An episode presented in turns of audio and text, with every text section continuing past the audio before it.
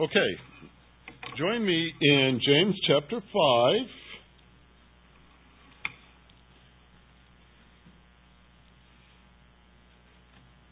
James chapter 5, verse number 18.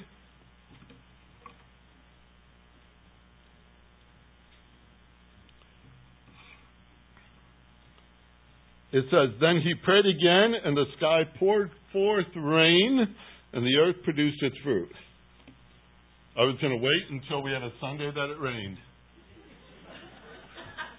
If you wanted to know what a drought felt like, it might have been a long time. But uh, no, I really, it just happened that I'm hitting verse 18, and we had a rainy morning this morning. Isn't that amazing? It helps to illustrate the point, I think. Verse 16 the effective prayer of a righteous man avails much. Elijah was a man with a nature like ours, and he prayed earnestly that it would not rain. And it did not rain on the earth for three years and six months. Then he prayed again, and the sky poured rain, and the earth produced its fruit. We're going to dive into these verses again as we glean much from our study on living faith. And so let's uh, talk to the Lord about it as we head into this passage. Heavenly Father, thank you so much for your word.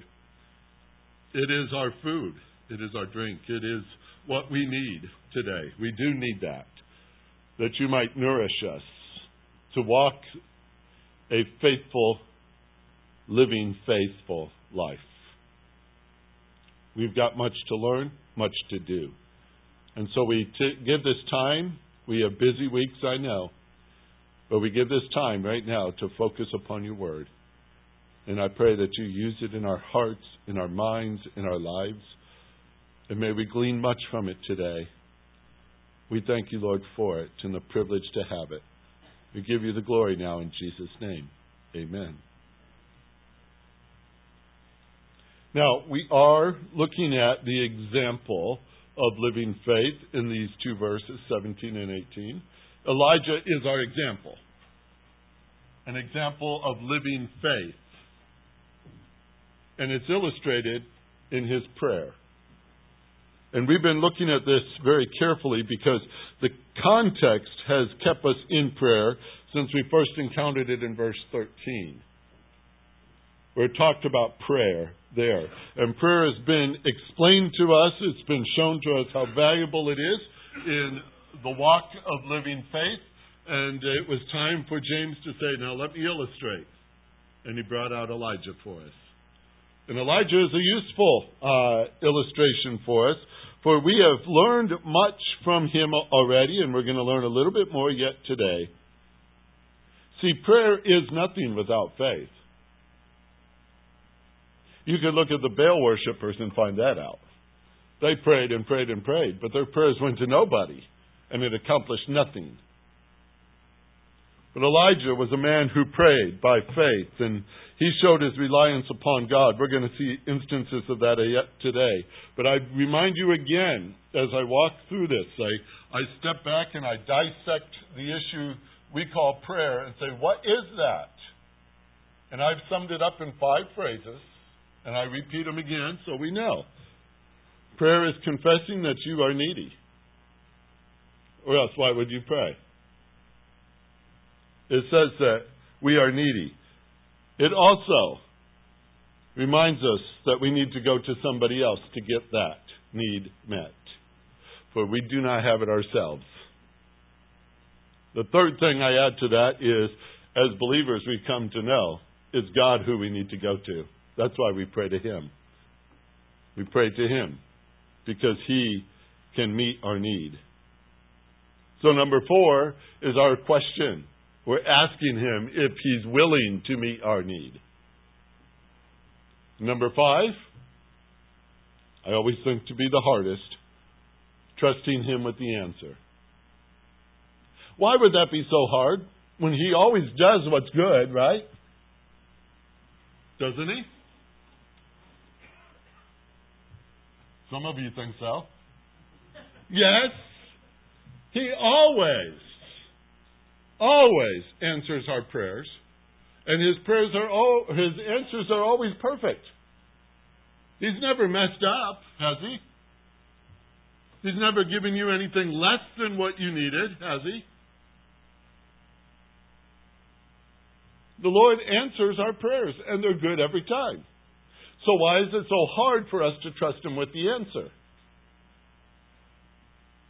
Because the struggle's in our own heart.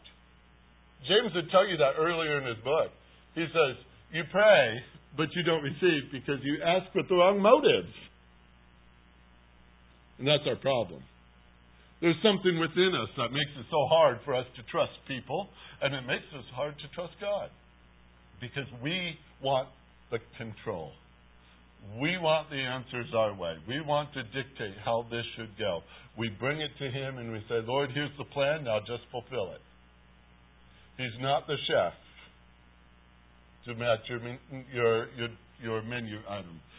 He is going to give you the best every time and He will give you the right answer every time. And He will answer you. Do you trust Him? That's called living faith. Trust Him with the answer. Trust Him with the answer. That's why I bring this up, because it's an issue of dependence, and I'm stressing it because Elijah is the example of that man who trusted the Lord and obeyed without even knowing the results. He did not know how everything was going to turn out. And yet he was told to trust the Lord and obey him, do what he said. When he was told to go, he went. When he was told to speak, he spoke. When he was told to stay, he stayed. Some of the illustrations from 1 Kings 17. Even when his provisions had dried up, the brook no longer gave him water. He was still sitting there when the Lord came to him and said, Now it's time to move. And he moved. And he sent him to Phoenicia. Not a good place to go for him. He says that's the heart of Baal worship. But he went. He stayed with the widow who ran out of supplies. But he watched daily as the Lord provided for her and for him. All those years, and I believe it were, it was years that he was there praying all along the way. The lady's son died while he was there. Elijah was instrumental in bringing him back to life through prayer. It's quite a testimony of faith. And what we are told to do, literally, in this passage, is to trace that out, copy it, follow that example.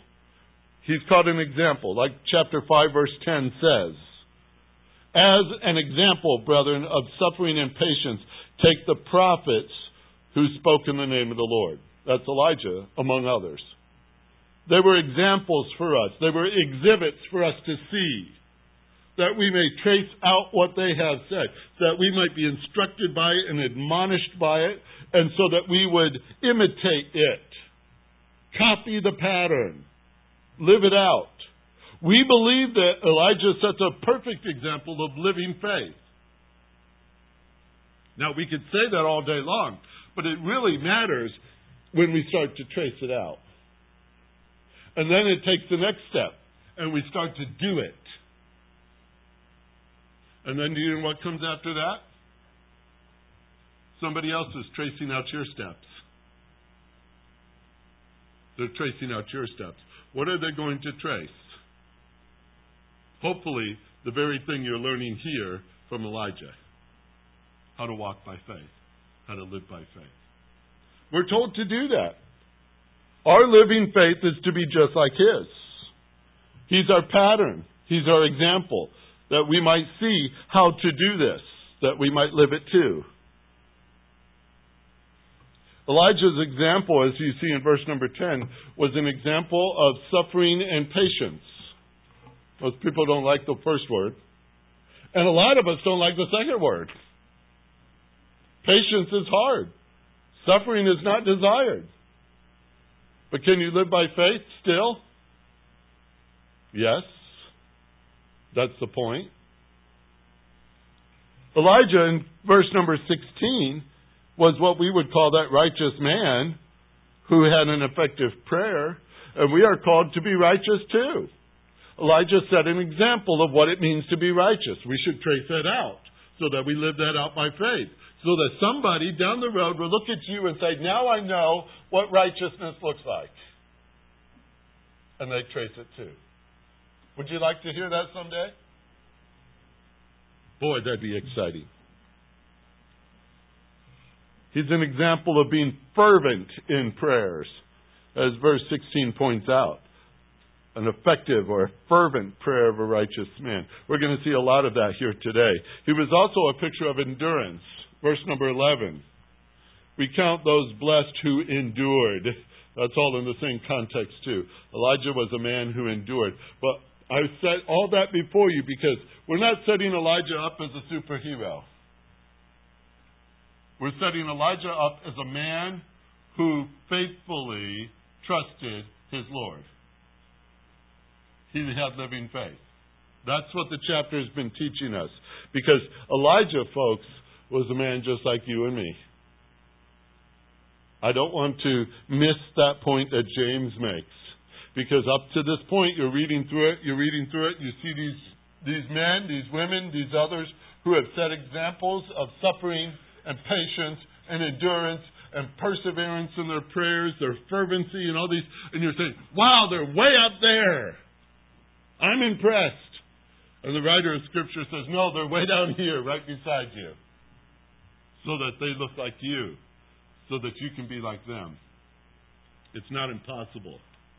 It's not impossible to trace them out and to follow their example. Now, today, as we go into verse 17 and into verse number 18, we go to the last part of verse 17. He prayed earnestly that it would not rain, and it did not rain on the earth for three years and six months. I'm going to give you three lessons today from a drought. All right? Three simple lessons today from a drought.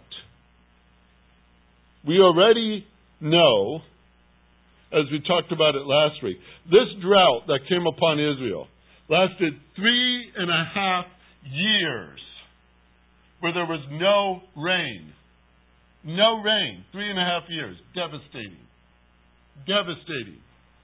That is that red flashing light on the dashboard of Israel. That was their warning.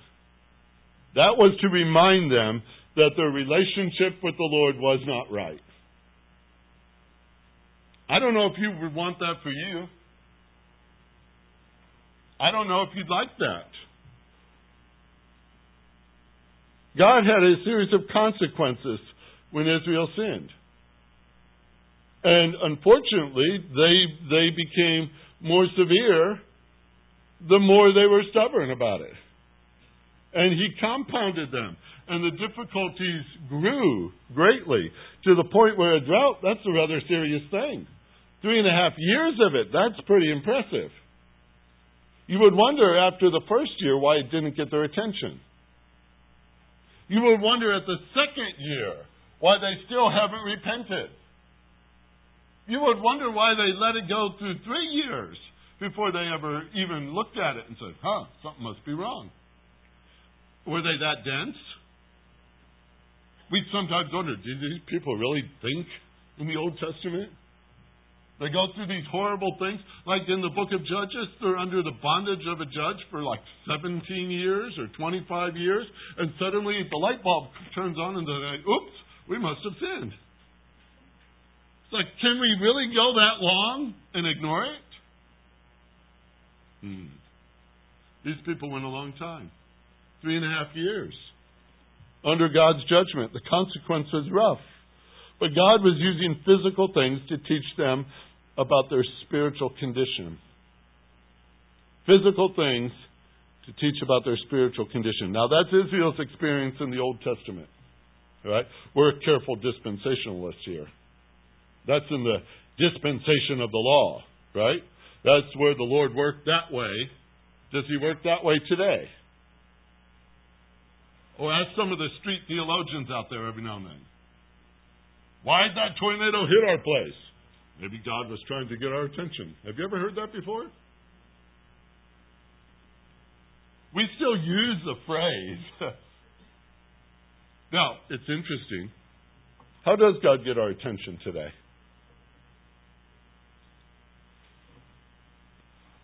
You're carrying it in your hand. It's right there. It's His Word. He doesn't need to write it in stars, shape them just right so they spell out John 3.16 when you look up at night. He doesn't need uh, uh, those illustrations of, of drought or rain or something to say, hey, I'm trying to get your attention. He's given to us His Word, and He told us to know it, right? He told us to share it, right? That's what He's called us to do. His Word. It's our, it's our accountability to His Word that teaches us what God wants us to know, what we're supposed to do. But in Kings, 1 Kings 17, 1 Kings 18, we have the story of Elijah that's referenced here in verse 17 of chapter 5 of James and 18 verse 18, chapter 5 of James. Now, I think it's interesting, just a funny little observation, but verse 17 of James matches chapter 17 of 1 Kings. And verse 18 of James matches chapter 18 of 1 Kings. Isn't that amazing? What's that mean? Nothing at all. Just so you know. Numbers line up, and I say, wow, is that God trying to get my attention? I don't think so. But it's just interesting to me. Right? I just throw it out at you because when we go into these observations, I want you to understand chapter 17 of 1 Kings starts with prayer, and chapter 18 at the end of the chapter ends with prayer. It's on both sides of some very exciting stories that happen in between. But I'm going to give you three lessons from a drought today. That's what I told you I was going to do. So let me start with this one. These are the things that living faith teaches us about prayer, just based on this story of Elijah. Number one, prayer, prayer, prayer should be according to the Lord's will. Does that sound unusual to you? Prayer should be according to the Lord's will.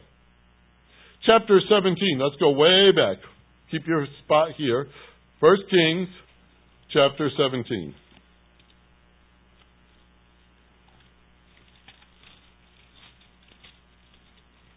I want to show you verse number 1 to start with.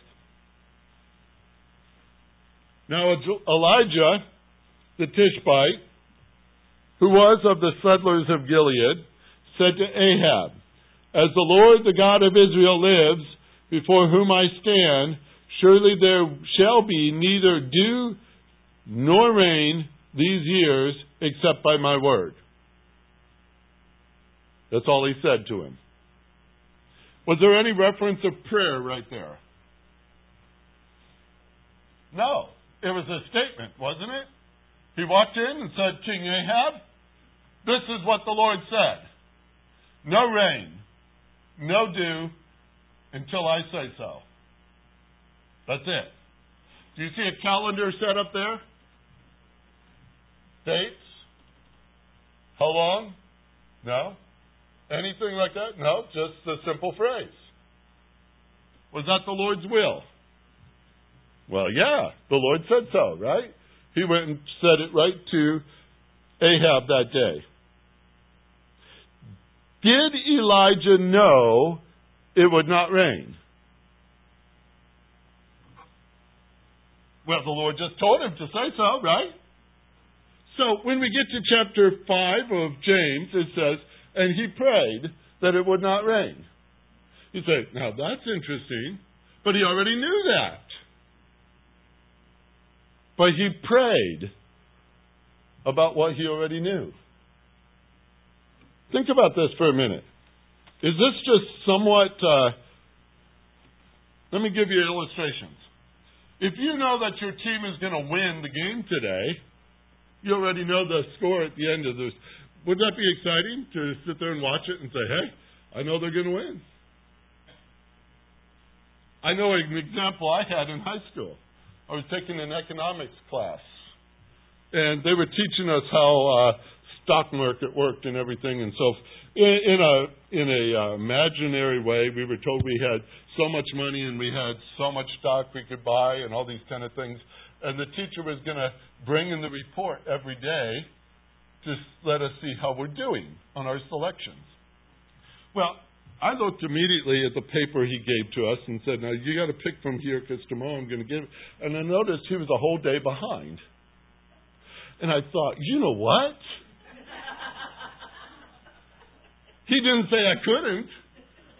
So I went to the library and I checked out what is the date today and what is the amount today. And then I compared it because I was always one day ahead of him. So I knew which ones to pick because I knew which ones were going up. He never said we couldn't do that. But I thought, well, is that fair? How would you like to be able to know that about the stock markets? Every day is like, woo, right? It's like watch the news and you don't know where it's going. Wouldn't it be great to know the end from the beginning? Elijah knew the Lord said it would not rain, but Elijah prayed. Watch this. Elijah prayed, even though he knew. Why? Because he wanted the Lord's will. He wanted the word of the Lord to be fulfilled. He wanted people to see that. He was in tune with that. And he prayed for what he already knew. Now, that's not uncommon in Scripture, by the way. When Jesus taught his disciples to pray, he says, Pray then in this way. Remember the Lord's pray? prayer? Our Father who art in heaven, hallowed be thy name.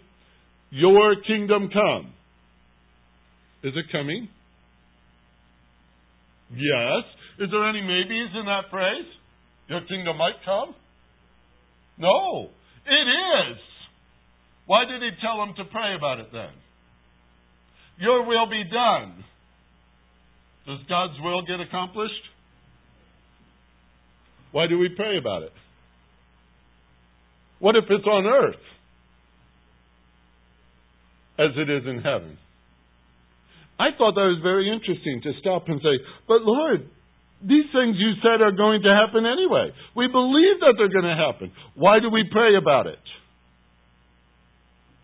Hang on to that thought. I want you to think about that for a second.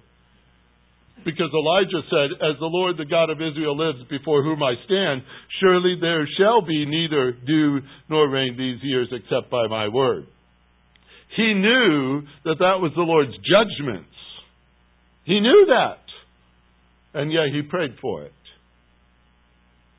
He knew that it would cause incredible hardship and yet he prayed for it. Maybe he, he might have thought, Lord, can you kind of direct all that to just like Ahab and Jezebel? Only punish them. Lord, can you do it that way? Maybe he prayed that way. I don't know. Many times we think, well, Lord, if you're going to punish, just punish those who deserve it. The drought would hit everyone the drought hit the poor, and the drought hit the widows, and the drought hit the sick, and the drought hit the elderly, and the drought hit the righteous and the unrighteous. And how many times did somebody say to him, Elijah, come on. Can't you talk to him about this and let up a little bit? At least on the victims, you know, our society these are victims of this terrible thing. Let's, let's not hurt them. Elijah suffered too. He suffered in solitude by a brook. We've read about that already. Fed by the ravens, drank from a brook until it dried up. Elijah suffered with the widow. For some time he was there. And yet he prayed for what the Lord said he would do. He prayed. It's not always easy to pray according to the Lord's will. It's not always easy. I want to take you to a conversation once David had with uh, the Lord. It's in First Chronicles, not too far away. First Chronicles chapter 21. First Chronicles chapter 21. It's a very incredible scene here. David, later in his life, had decided he was going to count his army. He was going to run a census. He was advised by Joab and the others around him bad idea, David. Don't do it, David. No, no, no, David, don't do it. David should have known otherwise because Uh, the Lord says, your, your protection is not in your army. It's not in your horses. It's in me. Trust me. And David was a pretty good example of that, wasn't he? I mean, he walked up there with a sling and five stones when he's standing against Goliath, and he said those very words. This battle's not mine, it's the Lord's.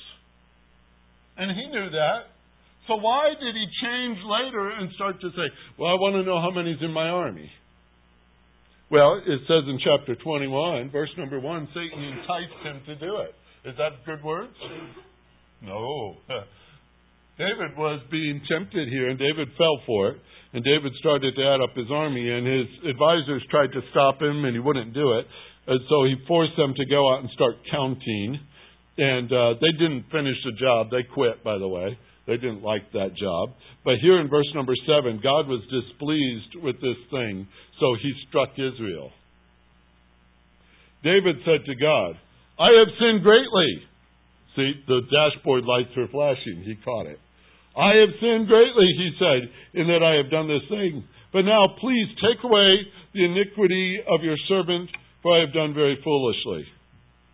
And so the Lord sent his prophet Gad verse number 9, to talk to David. And he says to David this David, verse 10, I offer you three things. Choose for yourself one of them, which I will do to you. Oh, could you you want this story in your life? You could choose three punishments. One of three. This is what you can have. Verse number 12 either three years of famine or three months to be swept away before your foes, while the sword of your enemy overtakes you, or else three days of the sword of the Lord, pestilence in the land, and the angel of the Lord destroying throughout all the territories of Israel. Now, think about this and tell me what you want. Ouch! David says, I'm in great distress. We undermine that. I mean, say that so simply. Man, this is terrible. He said this, verse 13 Please let me fall into the hand of the Lord, for his mercies are very great. But do not let me fall into the hand of a man. He said, If I'm going to be punished, I'd rather know it's from my Lord and stand under his hand because he's a merciful God too. I'd rather be punished by him than let somebody who's just an average man out there come and treat me like the offer was. The very next phrase says, The Lord said to pestilence on Israel, and 70,000 men of Israel died. David would pay for his sin, but so did 70 thousand other people. Wow. That's hard stuff, isn't it? That's hard stuff. Elijah says, Lord, it's your will to send this drought. I'm going to pray about it. And it's going to affect everybody. It's going to affect everybody. It's not easy to pray according to God's will if those are the scenarios set before us.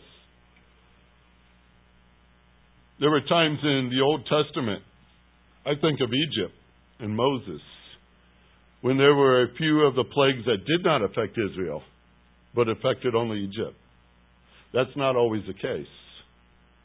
Often it happens like this on the earth. It happens that believers and unbelievers alike are hit by these kind of things. For Jesus said in Matthew 5:45 that the sun rises on the evil and the good, and he sends rain on the righteous and the unrighteous. So we may never get direct revelation from God about what we to do or what we're to say or where we're to go like Elijah did. He was given audible words from God, said, do this, do this, do this. We may not be like that, but we do have God's word, don't we? We have God's word to light our path, to be a lamp to our feet, we do not know all the things that uh, we would like to know for the rest of this day and tomorrow and the next day, but we do know what God wants a believer to do and how a believer is to live. We can't stop and say, I don't know God's will, can we? Do you know what God's will is for you? To live righteously, to live godly in this present evil day, right? There's scripture all over the place. What is God's will for us? What is God's will for us? We're to live godly lives in an evil and perverse generation. We're called to live by faith. That's, that's God's will for us. We have His message. We have the good news. We, we know it well. We also read in there there's consequences for sin. And how many people have we told about that? Elijah prayed according to God's will.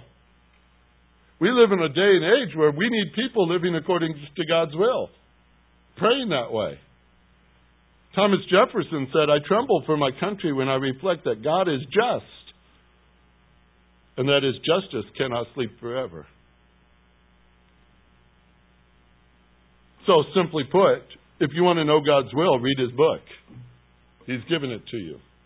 And want to know what to do, believe it. Because he's given it to you to believe. And if you say, now what? Live it. Because he's given it to you that you might live it. And then you say, now what? Pray according to it. Pray according to it.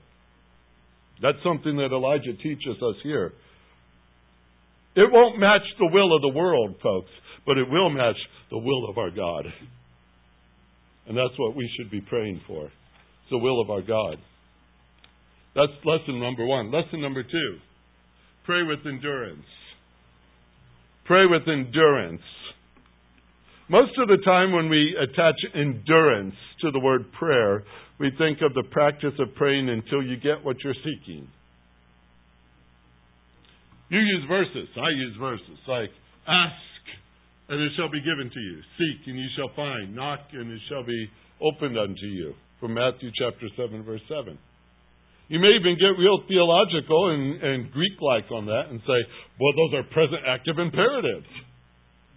And what that means is ask and keep asking and keep asking and keep asking and seek and keep seeking and keep seeking and knock and keep knocking and knocking.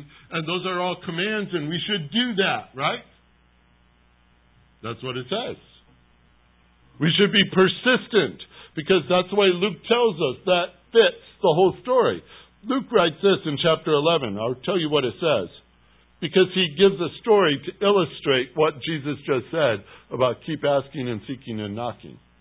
He says in Luke 11, verse 5, Suppose one of you has a friend and goes to him at midnight and says to him, Friend, lend me three loaves, for a friend of mine has come in from a journey, and I have nothing to set before him.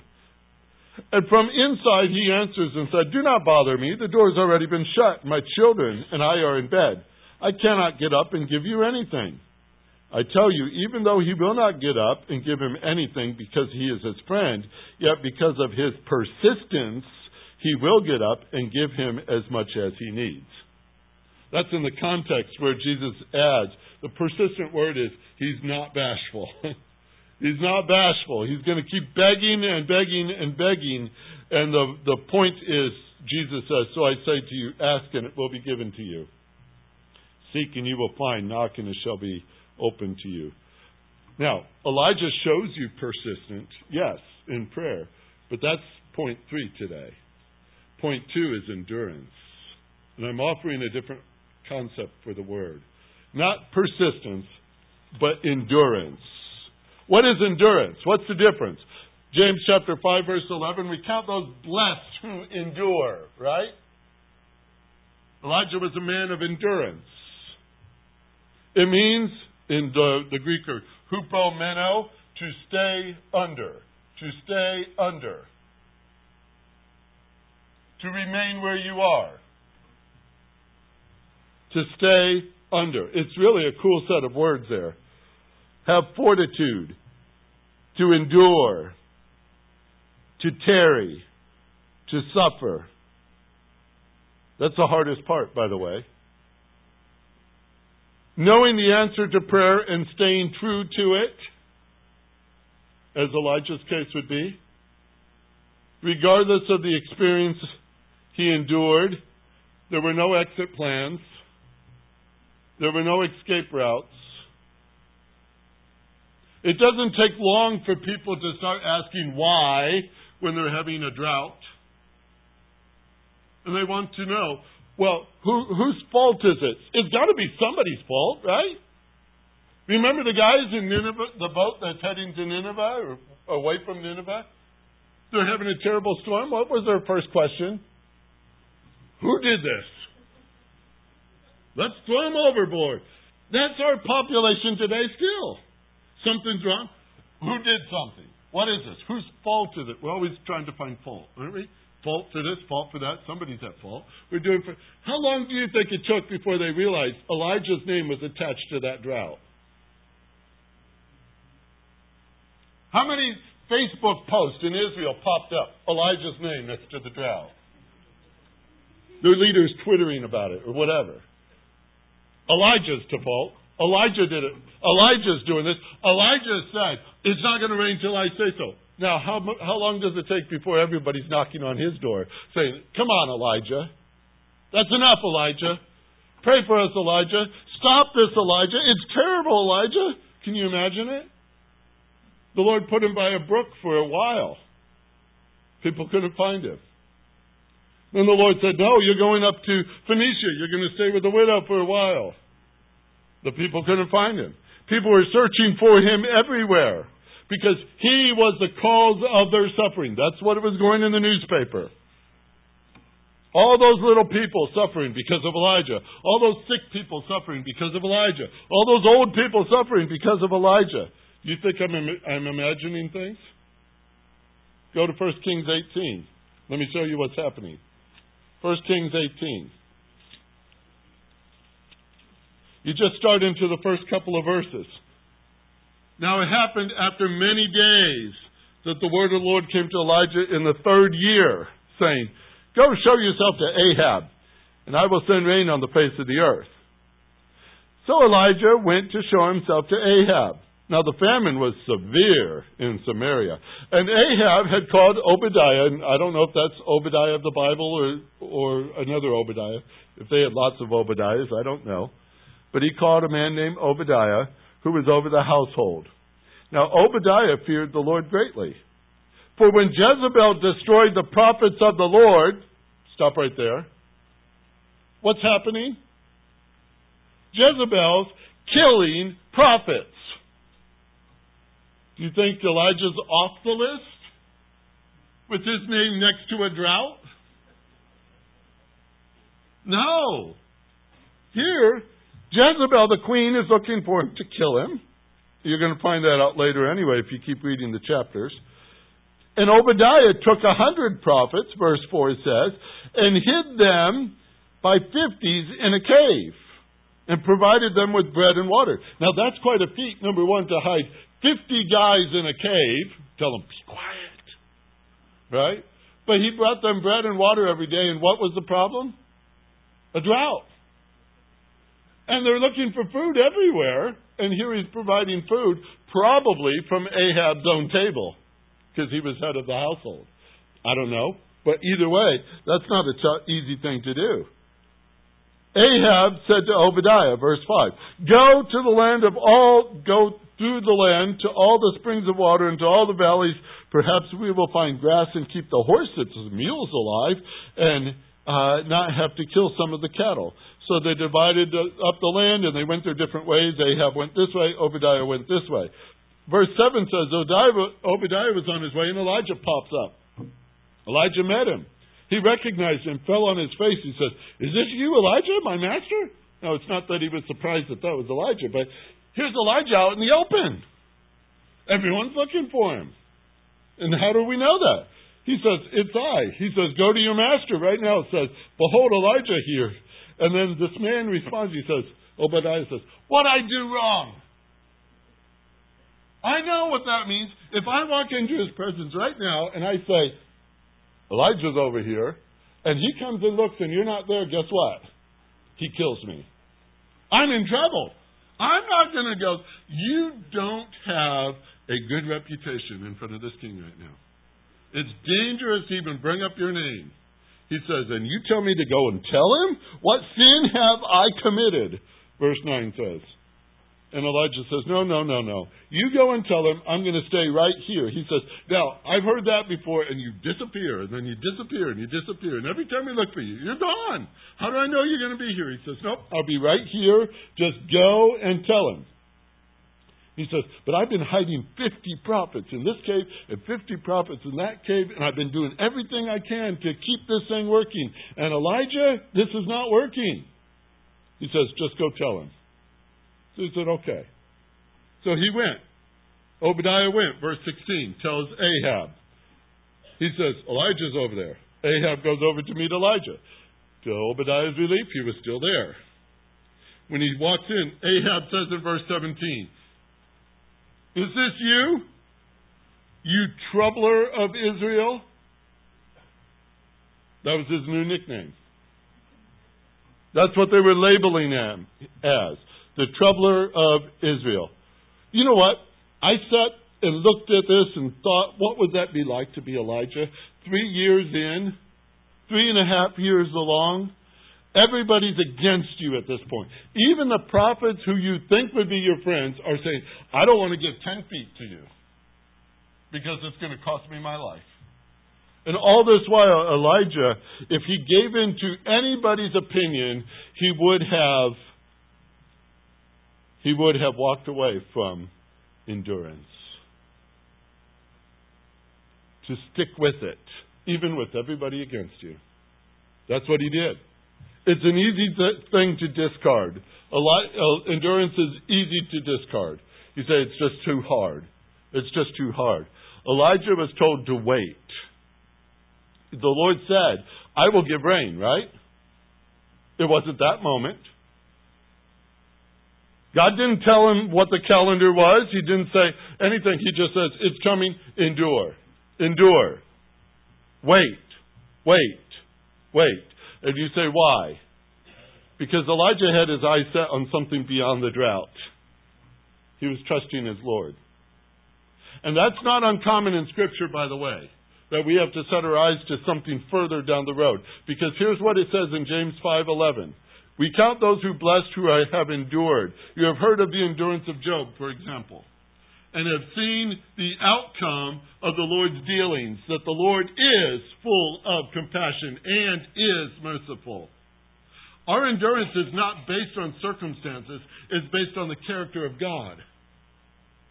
That's the difference. He set his eyes on the Lord, not on the drought, not on the calendar, not on the prophets, not on the Jezebels, not on the kings, he didn't worry about all those factors and add them all up and say, well, I can't endure any longer. He says, I'm trusting the Lord's word. It's the Lord's character that he was counting on. We're told to do the same. In Hebrews 12, verse 2, we fix our eyes on Jesus, right? He's the author and finisher of our faith, who, for the joy set before him, endured the cross. Aren't you glad he did? He didn't look for an exit. He didn't look for an escape. He didn't say halfway through, this is hard. Look at these people. They don't treat me nice. They say bad things about me. He endured the cross. And we're so glad he did. Consider it all joy, my brethren, James would write at the beginning of this book. Consider it all joy, my brethren, when you encounter various trials, knowing that the testing of your faith produces endurance and let that endurance have its perfect result so that you may be perfect and complete and lacking in nothing. So, so far I've given you two things. Praying according to the will of God is difficult. But it changes our perspective, you see? It changes our perspective. It changes us to pray according to God's will, not according to our will. Not our will. Please, not our will. I don't like my will. I don't know about you. My will is always the easiest way. God's will is always the right way. Which do you prefer? Praying with endurance, holding the course until the answer is given. Holding the course until the answer is given. Persistence is item three. Look at that clock. It's persistent too. I don't want to leave you without that, but I have to. You have to wait. It's like a drought. Wait another week. But I, I've got persistence here, and in front of me is some some things that the Lord has been working in my own heart, and I say, "Wow, really?" And I I, I don't want to shortchange that. Okay, I'll give you two out of three today. When we pray, let's learn to pray according to God's will.